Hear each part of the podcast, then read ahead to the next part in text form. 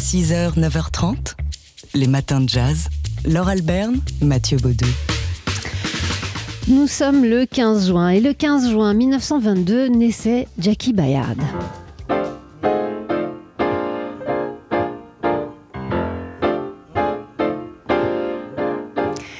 Jaki Byard, dont le jeu n'est pas sans évoquer de celui, celui de, d'un pianiste qui naissait le jour de son premier anniversaire.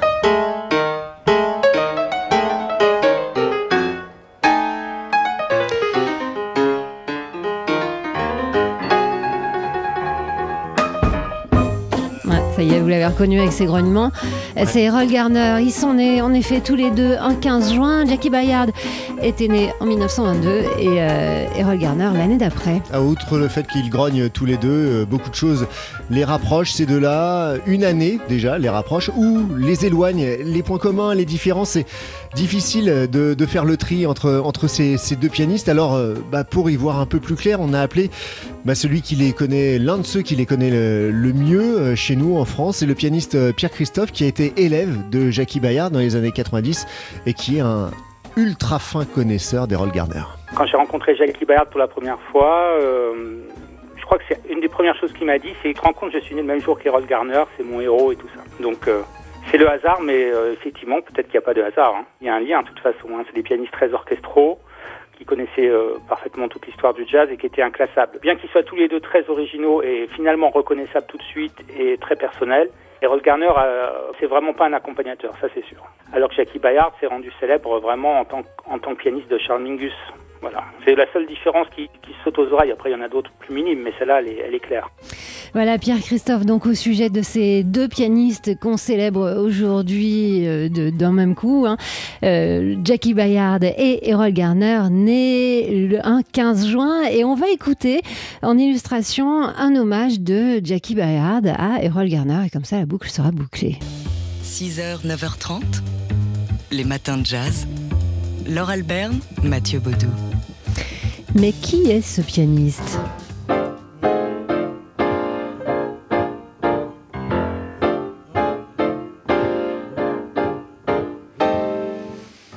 Il nous rappelle Erroll Garner, mais c'est pas Erroll Garner, c'est Jaki Byard qui rend hommage à Erroll Garner.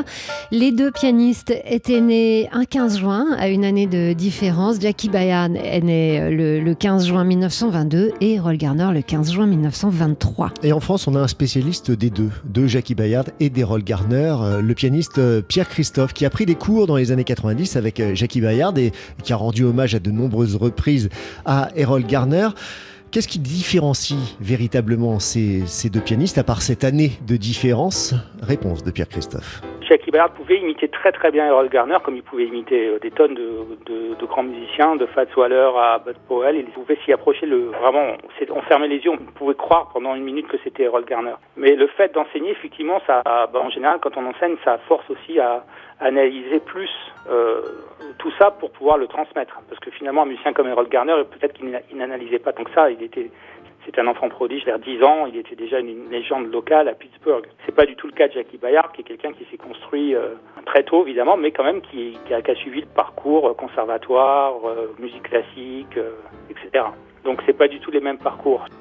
Pierre Christophe, au sujet donc de deux de ses euh, maîtres, euh, l'un pour euh, en vrai, dont il a suivi les enseignements, le pianiste Jaki Byard, et l'autre euh, à qui il voue une admiration depuis l'adolescence, Erroll Garner, tous les deux nés donc un quinze juin.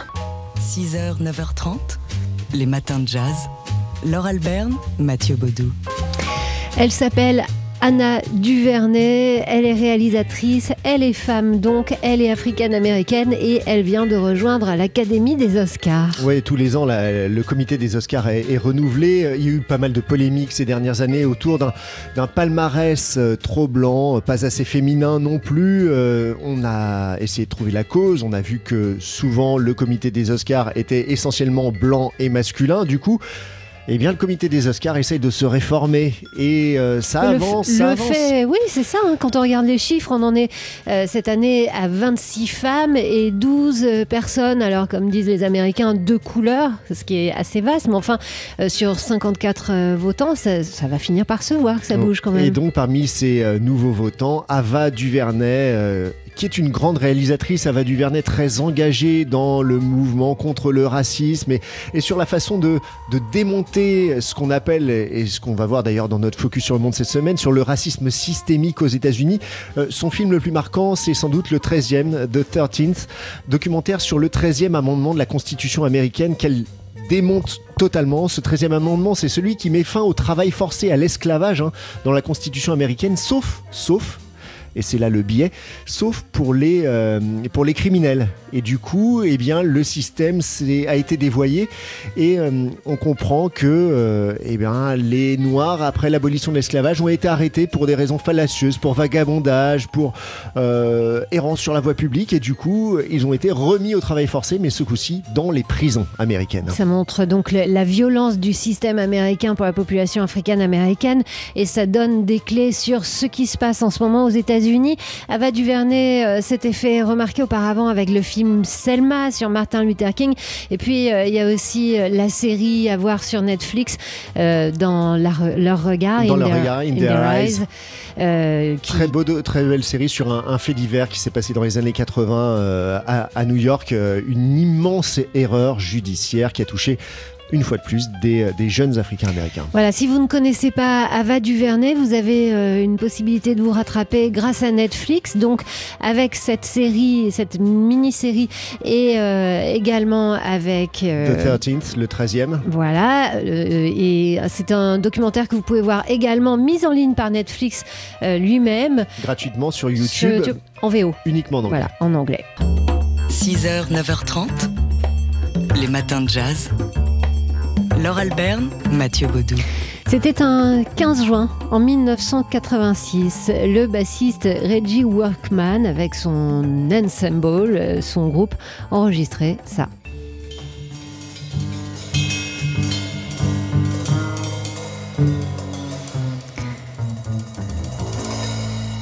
C'est-à-dire l'album Synthesis avec ce morceau, il s'intitule Just Ole May et il fait une référence musicale à un album célèbre de John Coltrane auquel Reggie Workman a participé. Ole en l'occurrence. Justement. Et Reggie Workman qui a aussi euh, travaillé sur les Africa Brass Sessions de, de, de John Coltrane. Euh, Reggie Workman qui est interviewé par le magazine Vulture, euh, magazine new-yorkais qui euh, s'est euh, intéressé au sort de, de nos anciens, des anciens du jazz à New York pour voir comment ils avaient vécu cette, cette période de, de confinement. Il faut dire que Reggie Workman a, a quatre-vingt-deux ans et il a répondu à cette interview depuis... Euh, bah, depuis Depuis son, son appartement new-yorkais où il était toujours con, confiné à l'époque de l'interview, c'est-à-dire il y a quinze jours.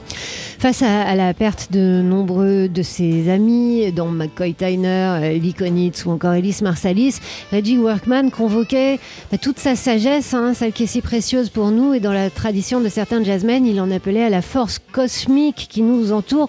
Nos corps, expliquait-il chez Vulture, sont sur cette terre plus ou moins longtemps, selon comment nous avons vécu et comment nous avons agi. À tout moment, nos contributions à la vie sont importantes et il ne faut pas l'oublier. Alors, il est entouré de, dans son appartement de, de souvenirs, de photos aux côtés de, du batteur Max Roach qui l'accompagne en Europe ou encore avec la chanteuse Abbey Lincoln qui l'a suivi au, au Japon. Des moments euh, vécus formidables, mais je ne veux pas vivre dans le souvenir, dit-il. Oui, c'était bien, mais ce qui m'intéresse, c'est ce qu'on fait demain. Reggie Workman qui n'est pas très fan euh, en tout cas, même si... Comme tout le monde, ils sont contents hein, des, des nouveaux outils numériques pour communiquer avec, euh, avec l'extérieur quand on est confiné, mais il n'est pas très fan quand même de, des Zoom et autres smartphones. Hein. Zoom me ronge la vie, explique-t-il. On, on zoom jusqu'au bout de la nuit, puis on en rêve, puis le matin, on se rappelle sur Zoom, et puis quelqu'un veut vous joindre sur téléphone. Enfin bref, euh, il, il en a très très marre du confinement, Reggie Workman, et, et euh, nous, ce qu'on peut faire, euh, peut-être pour, pour lui rendre hommage, alors qu'il va fêter son anniversaire le vingt-six juin prochain aussi, eh bien, c'est de continuer à écouter sa musique, la sienne ou celle des autres, comme celle de John Coltrane par exemple.